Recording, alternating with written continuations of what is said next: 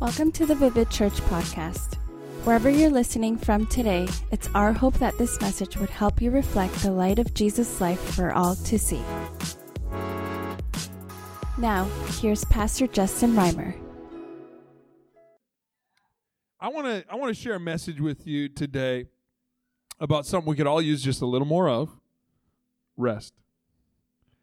Money would be good. Opportunity is always nice. Barbecue, I'll never complain. But we can all use a little more rest. Are you with me? This week, uh, I, I, was walking just just down in Gastown, and uh, I walked by somebody who was standing and sleeping. It was amazing. I, it was captivated. I had to just stop and watch. It was like this. He was standing.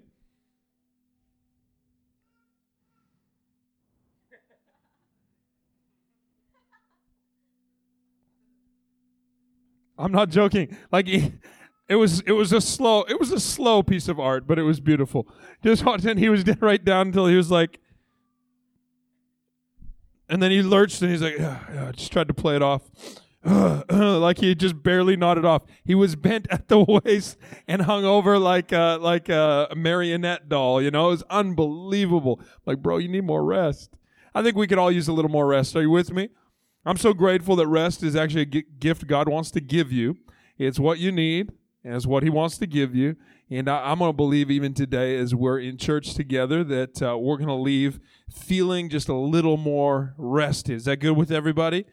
Let me let me read to you real quickly from the book of Matthew, chapter 11. Matthew chapter 11. This beautiful invitation to rest. Verse 28 says this Come to me, all who are weary and burdened, and I will give you rest. Take my yoke upon you and learn from me, for I am gentle and humble in heart, and you will find rest for your souls.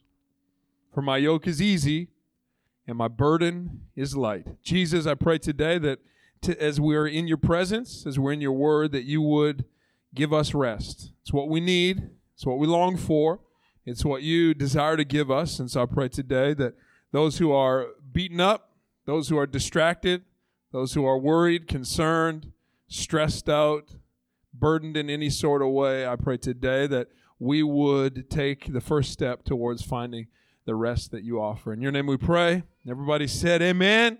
Amen. You can grab your seat today. Talking just a little bit about rest. Rest. Be a good thing to do this summer, just get a little more rest you ever wake up and think to yourself, how many hours until the next time I will be sleeping? Has anyone ever done that calculation? And it's never, never quite a low enough number as what you might want it to be. And uh, we could all use just a little more, a little more rest. You know, it's amazing that in this one invitation, this one statement from Jesus, we learn a lot about him. We learn a lot about the nature and the character of God, his desire for us to live at rest. First of all, he says, Come come. In other words, he's accessible. God is accessible. He is not pushing us away. He's not straight arming humanity. He's actually accessible. He's throwing out an invitation that, that you can come to him. You can find him. You can be near him. You know, lots of times we, we feel weary or burdened and it causes us to isolate. It causes us the burdens that we're carrying, causes us to try to do it on our own. But here's Jesus saying, no, no, you can actually come to me. Like there, there isn't a, a, certain status you need to be. You don't have to jump through a, a bunch of hoops. You can actually come. You know, God is only ever uh, uh, uh, arms reach away. He's right here. You can draw near to him. I remember once, uh, you know, when I was younger, encouraging friends of mine to draw near to God. I actually encouraged them on their yearbooks. I thought it was just this great, amazing scripture in the book of James 4 8. Draw near to God and God will draw near to you. I'm like, this would be a good thing just to. So I just thought, I'm going to throw my name on there. I'll throw James 4 8 on there. I don't like writing long things, right? Because how long do you write? You get started and you're like uh, and then it just ends up with have a great summer and you're like i don't i don't like the pressure you know that years later someone's going to look at this page and be like, who's this Justin guy who just wanted you to have a good summer? And then there's the people who fill the whole page. You know those people? The whole page people? Oh man, the whole page people. And so I just, I thought I'm going to throw my name on there. I'm going to just throw a little scripture reference. Maybe someone will look it up. James 4 8, draw near to God, God will draw near to you. Only problem is that's just the beginning of the verse. The rest of the verse says, Cleanse yourself, you double minded. Wash your hands, you sinners. I'm like, oh no. So forever, like even now, years, decades later, somebody is like sitting with their kids, like, do you want to look through our old yearbook? Yeah. And they're like, who's this Justin guy? Who does he think he is? But you know, this is the, the reality. God says, draw near to me. You can come near to me. I'm accessible. I think that's good news about God. If you're weary today, if you're burdened today, you can actually come to God. And who, who can come? All. All. He's inclusive. That's amazing. That's good news. God is inclusive. If you need rest today, God actually includes you in those who can draw near to Him. It isn't about what you've learned. It isn't about what you have. It isn't about where you've come from. Is it, it isn't about what you know. It isn't about the way you've maximized your opportunities. None of that. It's just an invitation that all, all can come. Any background, any hang up, anything that holds you back, come. He's accessible and he's inclusive. Number three, he, he's compassionate. He says, Come to me, all who are weary.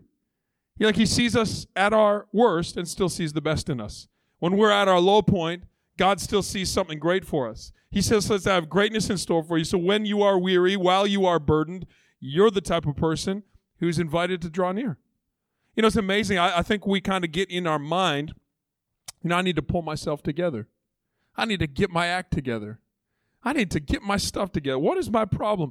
I, and God here, He's saying, no, even where you're at right now, like you got stuff going on in your life, just come to me.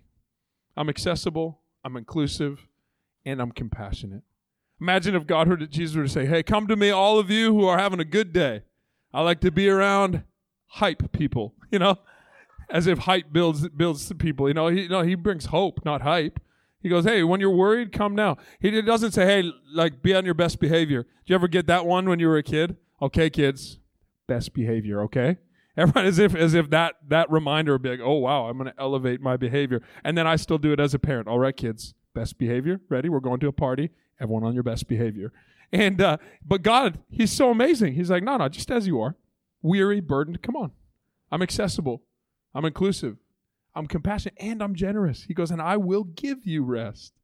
He doesn't say this, come to me all who are weary and burdened, and we'll see. We'll see. I will explain to you how you got yourself there.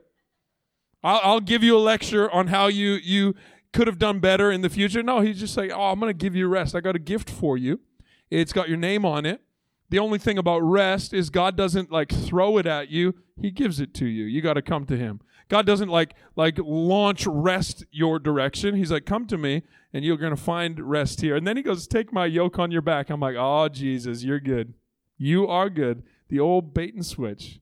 You got me.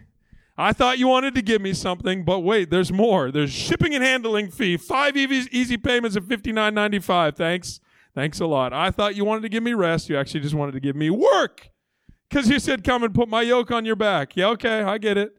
You were tricking me. I've been there before. I've heard I've heard the whole spiel. I used to hear Jesus saying essentially this like, "Oh, you think you need rest? No, you just need more work. You need to put yourself to work." That's how I used to hear the tone of voice that that Jesus would speak in. You think you need rest? No, you need more. You need to to take a load on. But you know, a yoke, interestingly, it's like this implement that connects two animals together, like two horses or two oxen. Or I think it would be cute if you had like a rabbit yoke and there two rabbits would be pulling together. Maybe it's just me. Two beasts. And what Jesus' invitation to you and I is, hey, come take my yoke on your back, and if you align with my purpose, then you get my power. I'll actually pull the weight for you. So he's not saying, I need you to come do work for me. He's like, let me work for you. Let me do some work for you. Let me pull some weight for you. I just read it so wrong. Do you ever feel like that? Like you open the Bible and you just read it wrong? Like you're like, man, God seems like a really angry guy. If God seems like an angry guy, you're just reading it wrong. His invitation is not that he needs us to do more work. He's saying, let me do your work for you. But the only way that you get my power, you got to align with my purposes because I'm going this way. There's a the spot for you. I've saved a place for you. That's why he can say, my yoke is easy my burden's light. Why? Because he's pulling all the weight. And not only that, that while he's pulling our weight, he says, and you can learn from me. Like, like my knowledge is not something that I hold close to the chest. I actually will share with you what you need. And so he says, This gift I'm giving you called rest is actually something that you find. You see, I think that's important for us to understand that rest is a gift from God, but it's discovered in relationship with God. It's discovered in proximity with God. The thing that He gave us for free, we get by being with Him. And so He says, Take my yoke on your back, learn from me. I'm gentle, I'm humble. You know what's amazing is that Jesus has been through what you've been through. He's, oh, different time, totally different pressures. But the Bible says this that, that we have a high priest, this being Jesus, who has walked through the same temptations we have, but done it sinlessly. Jesus knows what it is to be rejected. Jesus knows what it is to be abandoned. Jesus knows what it is to be gossiped about. Jesus knows what it is to have racist pressures in his time. Jesus knows what it is to, to have poverty and, and social dynamics that left him out of some groups and out of others. Jesus knows what it is to be around haters. Jesus knows what it is to be afraid. Jesus knows what it is to be alone. Jesus knows what it is to be tempted. And the Bible says you'll never be tempted beyond what you can bear. And even when you feel you are, God will give you a way to stand up under it. Like He's kind. And He's saying this Come with me on this journey. Let me pull your weight for you, and I'll actually teach you on the way. When I was about eight years old, seven or eight years old, my dad started a business, and and uh, I learned a lot of what I know from business by just being with him. I remember once he took me to bid a job. We were like bidding this contract, and so we went together, and and and, and I, like I'm taking notes. I don't know what I was taking notes for. Kind of like some of us in church, right? We're like they said take notes, so I'm taking notes, and and then he's like, so what do you think? What do you think it's worth? I was like, ooh man, maybe three dollars. Or maybe 20. You know, like when you're a kid, you don't know numbers, right? It's just money. Wow. And I remember I learned how to see value. I learned how to assess time. I learned that time is money and all those dynamics just simply from being with Him. In the same manner, God is saying this allow me to pull the weight for you. You don't get that by doing it on your own. You don't get that by just trying to suffer through it alone as if that makes you tough. Come, let me pull your weight. And on the journey, I'm going to teach you some things. Oh, grief, I walked through grief. Here's how you can navigate that. Oh, oh, like like unfair burden being put on you by others. Been there. Absolutely. I can help you walk through that. Oh, ridicule? He spat in my face. They pulled my beard. I can teach you how to do this. When you've been treated unfairly, here's how you how you handle it. And he'll actually teach us. And then he goes, and in the end, you're gonna find you're gonna find some rest. And here's what, what I want to define rest as for us today, okay? Maybe you say, I'm not a note taker at all.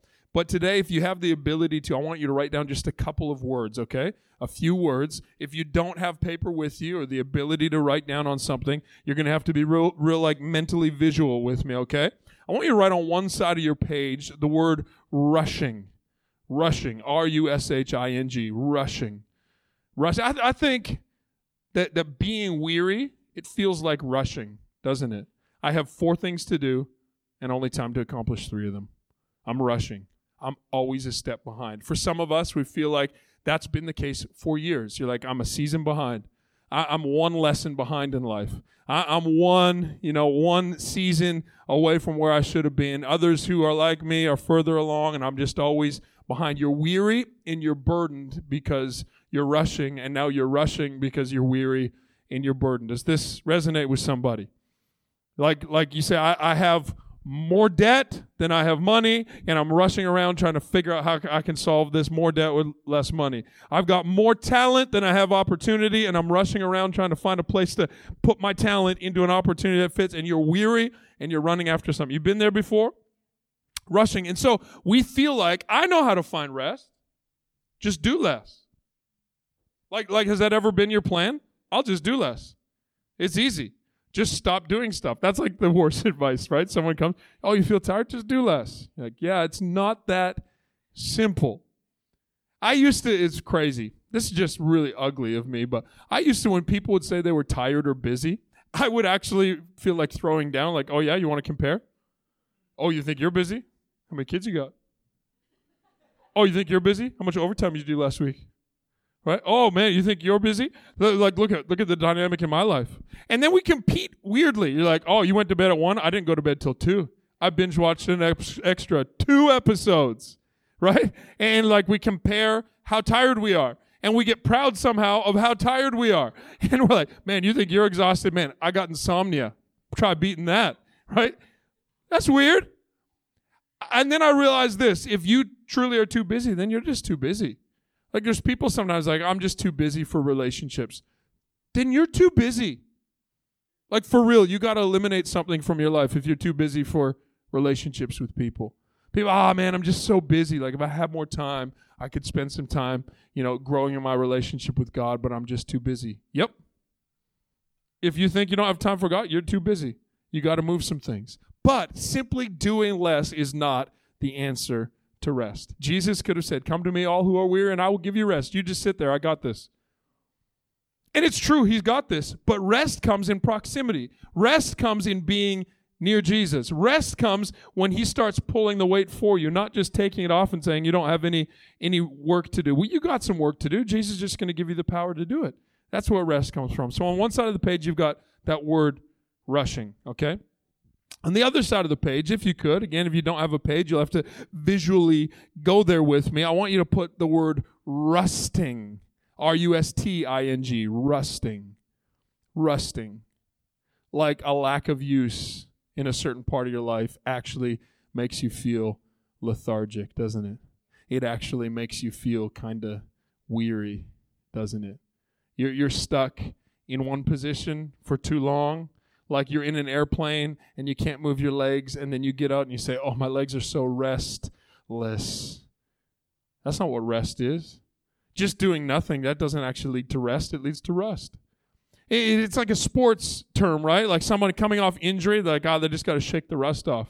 They haven't been using this skill for very long. They got to shake the rust off somebody coming off a, a long kind of break, they go, oh man, just got to shake the rust off. It's what happens every year in school. That's why the first day of every math class you'll ever take is like, this is adding. Now let's do subtracting. And, and it, it's like you have to do it less at first, but it's reminding you so you can shake the rust off. People say, oh, it's, it's easy. You'll never forget. It's like riding a bike. But those first few rotations of the pedals, while you orient yourself to balance, you're shaking the rust off. In between, rushing and rusting is where you, you find rest. So again, if you're taking notes, just put that word resting right in the middle. You got rushing. That's not what rest feels like. It's not just running after the next thing and always feeling behind. There's some people you can never settle in any sort of occupation because you're running after the next job before you even go to the day one of this one. Like you got to, you, you never find your groove. You never find your, your rhythm in any sense of the, the term because you're just going for the next thing and the next thing and the next thing. You're rushing. And there's some of us who just, we've thought inactivity equals rest. We've tricked ourselves. And so we continually pull more and more off our plate till we're not doing anything and somehow we still feel tired. Right? Like so many people do this in church. I've been doing this church thing my whole life. I've been, been like leading in church for nearly two decades, and I've heard this more times than I can possibly count. Really tired right now. I just need to pull back. I need to. I need to just pull back. The truth is, if you're really tired, is that you actually probably need to press in. Doesn't mean you need to do more, but you need to press into to relationship because it's always easier just to pull back. You need to press into some community. It's always easier just to to pull back and think if I just emptied my calendar, I would feel more rejuvenated. And and let me say without as much attitude as it sounds, how's that working out for you? I've been there before. Like, how's that working out for you? Eliminating stuff from your calendar and still feeling like when your alarm clock goes off in the morning, you've got to be kidding me. See, rest, it's in between rushing and rusting. I was looking at this in, in a, a sporting context. I love I love basketball. I love the NBA. Anyone else love the NBA? Oh, you're like, no, I loved it two weeks ago, but then Kawhi left. He took his ball. He's going to play somewhere else. So there's like five of us who still like basketball. I was looking at, and they've done like statistical work on this that if you don't have enough rest, catch this, you perform poorly. Who would have thought, right? It's true in any sport, true in any activity. Also, what they found is that you have, if you have too much rest, you perform almost as poorly as if you have not enough. Isn't that crazy? Too many days off in a row without doing the thing you're doing, you actually perform in a way that is similar to the person who is rushing around. Have you found that true in your life? Like too much time away from activity, and you feel like, man, I just it feels foreign. I feel like I, I, I can't do it correctly or can't do it right. And they also found this that that whether it was from rushing or rusting, if you're not sharp, uh, you can still perform almost the same offensively, but defensively, you, you're much poorer. And the interesting thing that I think about that is that, like performance wise, we can still execute good output when we're not at our best, can't we? We can roll up our sleeves and just make it happen. Have you been there? You're pulling from a reserve, like you're pulling into maybe a negative space of that internal bank account that is your energy resource, but you can still get stuff done. You can still make stuff happen. But what happens along the way is you take more hits because you're not as careful on the defense. Just, just follow with me on this. Like in your relationship, you're like, oh, we're, we're just not at our best, but we're going to get some stuff done. We're going to prioritize time. We're still going to communicate. But, but you're taking hits along the way because you're not at rest. You with me? You follow like like in your relationship with God, like we can still make church happen. We can still we can still make this project come together. We can still pull this thing. But if you're not doing it out of a place of rest, there's like different mindsets coming along the way different things that are robbing you of joy in the journey. You following with me? You got to go to work, perform, be at your best, lead in a way that's that, that's compassionate towards people, and somehow, man, you're giving your best at work because when you're tired, you can still give your best at work. You get home, and the people you live with get the worst of you. Why? Because you just not you're not at your best on the defensive side. So these things are coming in and bombarding you. And so I think the goal for you and I is we got to find some some rest. We got to find in between the two. Now, somebody, you're here like, hold on, I thought this was a Psalms series. Like, this was not what I came to church for today. Matthew. Okay, we're going to Psalms now, all right? Psalm 62, go there. And, I want to I want to show you a couple things that have been helpful to me. And I think uh, that are helpful to David here as he writes this psalm that, that are going to help you find some rest. Uh, a few little helpful tips to finding rest. Rest, which is in between rushing and rusting, right? Can everyone say rushing? Can everyone say resting? Can everyone say rusting? It's like a tongue twister. Rushing, resting, rusting. Try saying it three times fast. You only tried it once. Try it three times. It's kind of hard, isn't it? Okay, let's try it this way. Ready? Everyone say rushing, resting,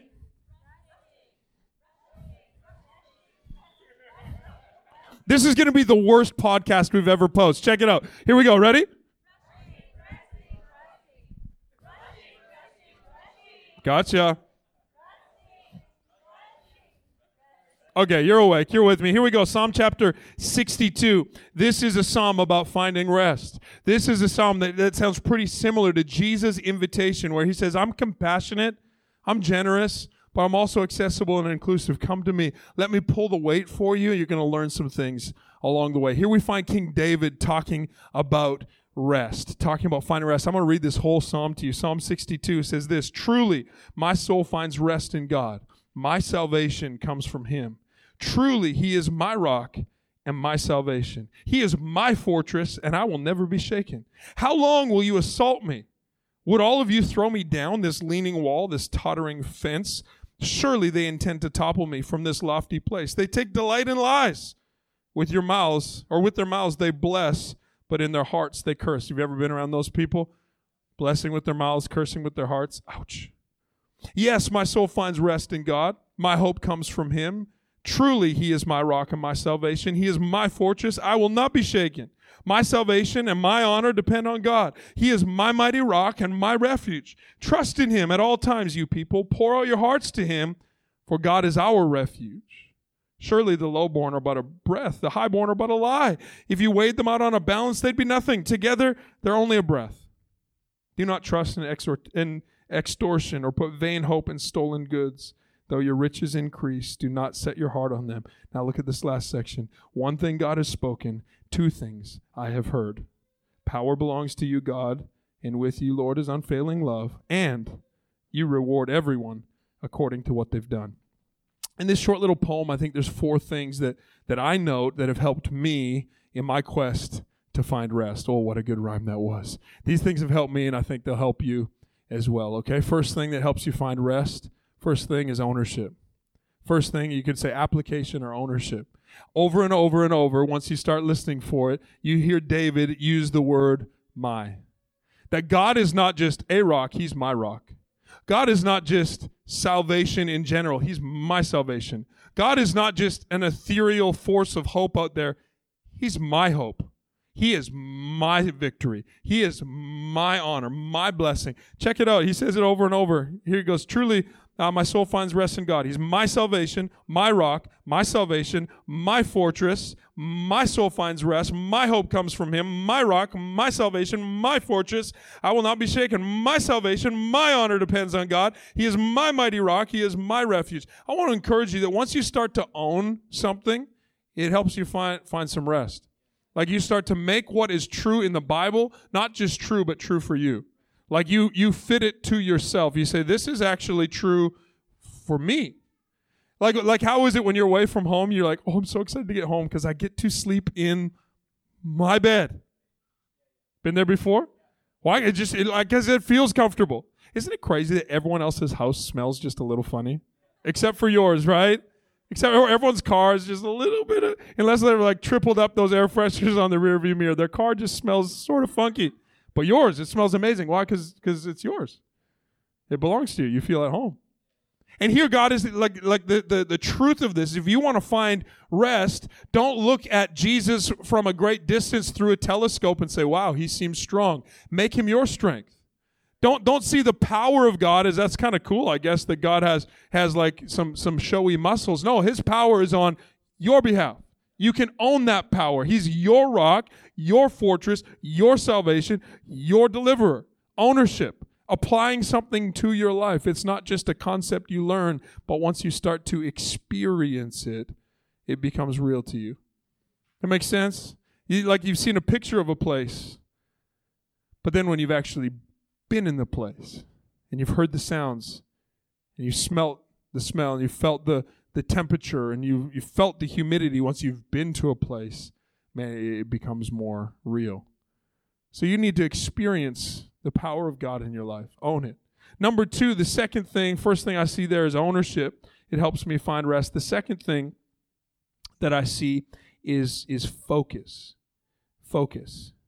You see, rest comes when you focus. Rest comes when you stop allowing there to be uh, uh, a myriad of, of influences and a myriad of distractions in your life when you just kind of be still. It's interesting in the in the Hebrew language. It's clear. It's not super clear in English, but I'm going to try to highlight it for you. There's some words that get repeated over and over, and they have got this like little Hebrew conjunction connected to them. It's just the letter AK, like ah, and and it's essentially it would be like um, like italicizing a word, or underlining it, or making it bold. Okay, it's like I want you to draw some attention to this. And the word in, in the translation I'm reading here, uh, it gets translated over and over as truly. Uh, I think in the in the King James version it uses the word only. Some translations use the word surely, not like the name, but to be sure of something. And then some some use the, the word alone. Here's what it's saying. It's putting italic, italices around this thing, saying, God is my only hope. He is my only rock. He is my only solution. Like over and over, it's used in verse 1, verse 2, verse 4, verse 5, verse 6, and verse 9. This little conjunct repetition over and over and over again, italicized, saying, God isn't just one of the things I'm trying out here. He's it. I don't have a plan B. I'm not like, you know, putting together some sort of a, a, stew. You know, I'll throw a little God in there, a little bit of karma, get some Oprah going up in there, you know, get some nebulizers with the right sense, you know, whatever we can do. Just got to kind of feel that hopefully this concoction of forces, you know, that with a, with a little bit of, you know, some of the people I enjoy being around and none of the people I don't enjoy being around. I'm just going to try to create for myself some rest. It's like, no, no, no. God is my only hope. He's not just one of the flavors I'm after. Like, God's it. I don't have a plan B. I don't got a fallback plan. And here, David, over and over and over again, is just getting more and more and more and more focused. And even in the course of this, this, this poem, which is funny because he's writing it, right? And, and he's writing, you know, God, he's truly the only place my soul finds rest. It's truly my salvation, truly my rock. And and then within a couple sentences, he's like, oh, and then what is up with those people They're trying to push me down like a tottering fence. I'm like, David, what is a tottering fence? You just got distracted. Like you just totally lost your train of thought there. And so he's continually having to to focus in. Anybody really good at focusing? Like anyone real good at it? Okay. Speaks maybe to our our generation. Either that or the focused people were thinking about something else. Like, I did not hear that guy with a microphone right now. I don't know what he's talking about. I'm focused. I'm focused right now. Like we need to we need to get better at focusing. You say you want rest, but what are you like what focus are you putting towards finding it? You getting beaten around and tossed about by pressures and people and projects and all these things. Like what are you doing to prioritize rest? Focus. Get some focus. And so he's just saying over and over and over again, God's my only hope. I'm not going to mix, you know, the truths of scripture with some other things and see what comes out the other side. I'm just going to I'm going to put my whole trust on what God says to be true. I'm going to live like it. I'm going to act like it. I'm going to draw near to God. I'm going to let him carry my my weight. I'm going to learn from him. Number 3, third thing is repetition. Repetition helps you find rest repetition will serve you in your uh, in your quest for rest. Repeti- uh, repetition helps. Um, that's why we worship. It's one of the reasons I think why we sing songs. And someone like, oh, I've sung this song before. I know this one. Can you do another one? for some, it's like karaoke. You're like, oh, this is my this is my jam right here. I know this one. It's in my range. I like this one. And you, maybe it's your first time in church. Like that's crazy. We did karaoke all together. What what I got to do to get a mic in my hand? I want I want that's my song. You know, the little words come up on the screen. It's unbelievable. But one of the reasons we worship is that it, it, it helps us to rec- remember and recall truth. Like to get something stuck in your head until it digs down deep inside and starts to make sense to you. David actually uses repetition, not only in that intensifier word here, but he actually repeats a whole phrase. Did you catch it? Check out verse 1. He says this Truly, my soul finds rest in God. My salvation comes from him. Truly, he's my rock and my salvation, my fortress. I will never be shaken. And then he gets distracted and he comes back in verse 5 to say this Yes, my soul find rest in God. My hope comes from him. Truly, he is my rock. He is my salvation. He is my fortress. I will not be shaken. Did you catch that? It's the same thing. Almost. Same thing, almost. At first, he's saying, like, here's the concept that is true. My soul has found rest in God. Until his soul stops being at rest. Then he actually says, Hey, soul, find rest in God. Did you catch it? At first, he goes, Truly, my soul found it. Verse 5, he says, Yes, my soul, find rest in God. He begins to repeat to himself what he already knows to be true. He gets the, uh, a truth that is true up here in his head to actually drill down deep into his soul, where, where it actually brings some power. You can know a whole lot of stuff in your head that never brings any sort of power unless you get it applied to your life. Are you with me? So he actually takes what is in his head. Yeah, truly, of course. Of course my soul has found rest. Until his soul is not at rest anymore. And then he says, Hey, soul, you got to find rest again comes to the same result. Here's what happens through repetition, okay? Repetition actually brings intensification. Because, because again, man, the English language a little limited here, uh, and maybe just for, for artistry reasons, they they translate it this way, and I will not be shaken. Did you catch that? But in verse two, where it says, "And I will not be shaken," there's another word that was that's in there in the Hebrew language, R A V, Rav, and it means greatly. I won't be greatly shaken. Okay, he's like, "Hey, truly, I know it up here. God's with me. He's my salvation. He's my fortress. He's my, my rock. I won't be greatly shaken. I'm going to face some stuff. Yeah, like I, will I'll be tossed around a bit, but I won't be greatly shaken.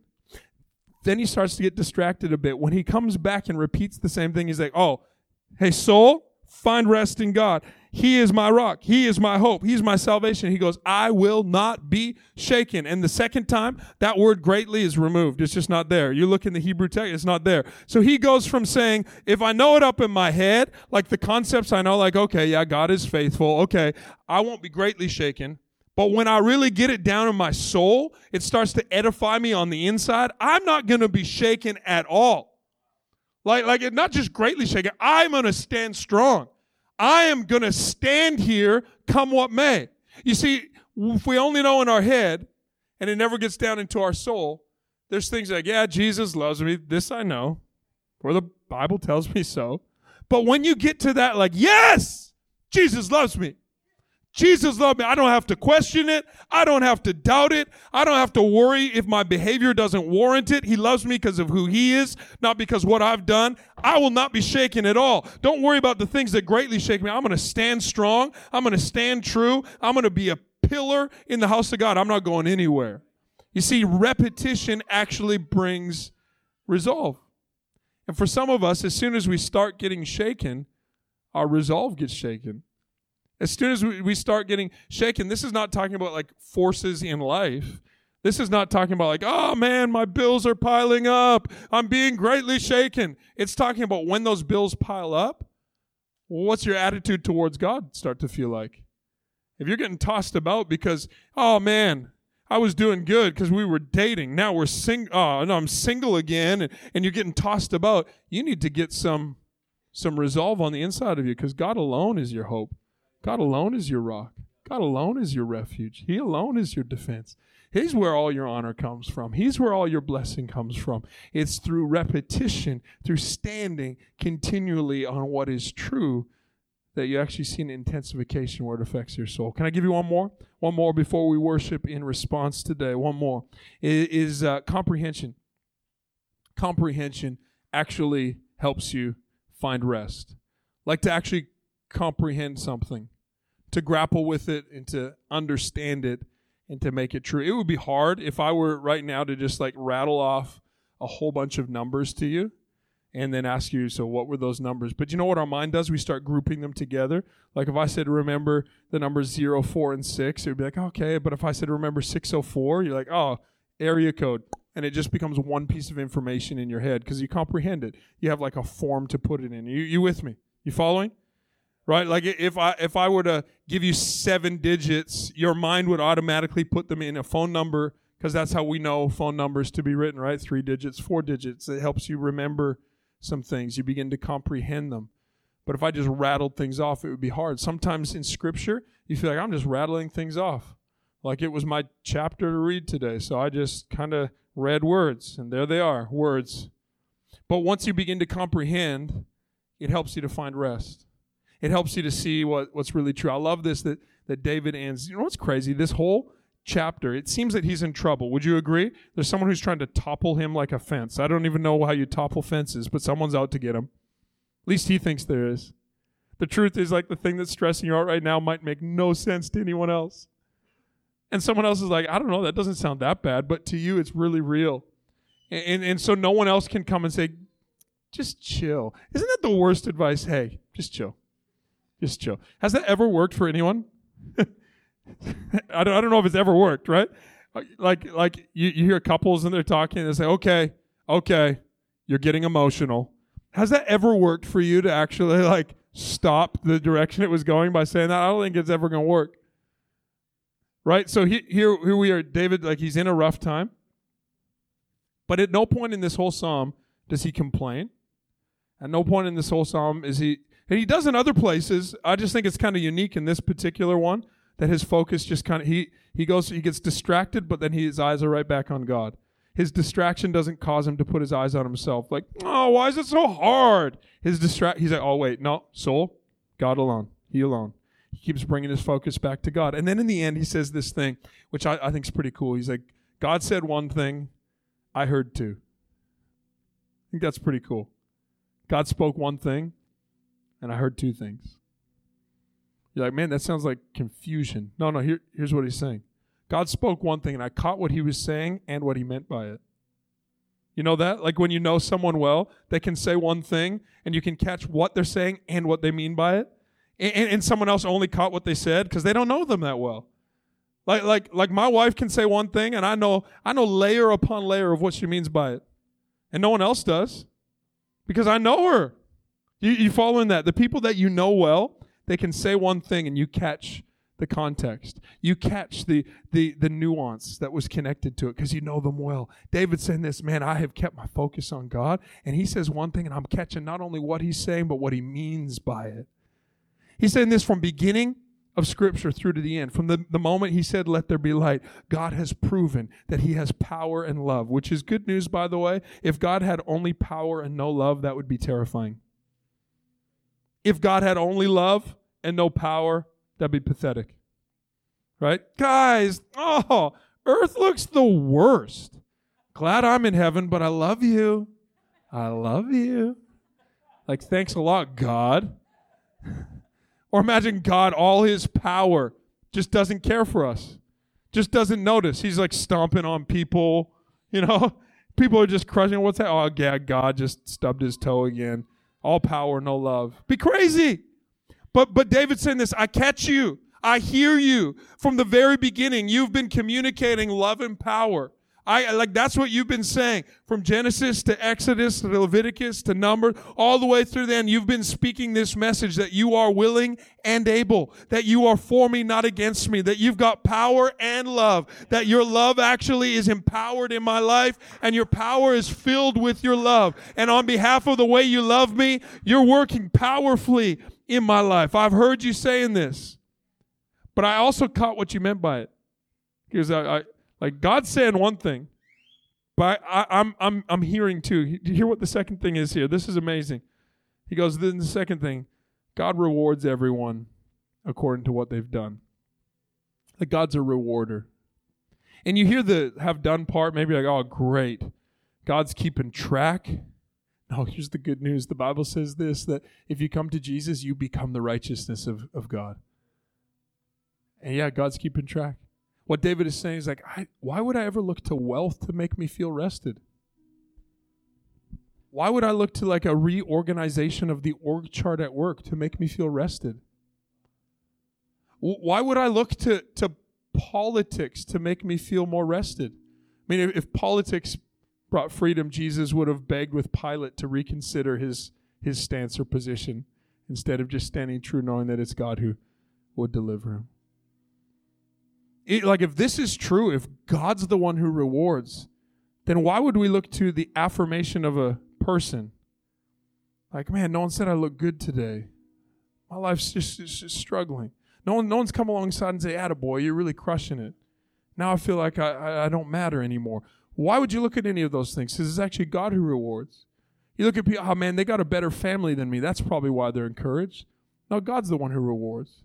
Ah, they've had they've had way better opportunity, more more doors open for them. That's why they're joyful, happy. No, no, God's the one who rewards. All your blessing, all your honor comes from God. He's like, I'm hearing this. Like God's saying, I love you and I'm powerful. I'm strong and I'm able. I'm for you. I'm not against you. I'm with you. I'm behind you. I'm, I'm above you. I'm beneath you. I got you. But here's what I'm hearing in that that God, who is loving and powerful, is also the only place I get my reward from. What reward do I need? Rest. What do I, I get from God? Rest. How do I find it? By drawing near to Him. We hope that you enjoyed this edition of the Vivid Church podcast. For more information about Vivid Church, check out our website at www.vivid.church or look us up on Instagram at vivid.church. Have the best day.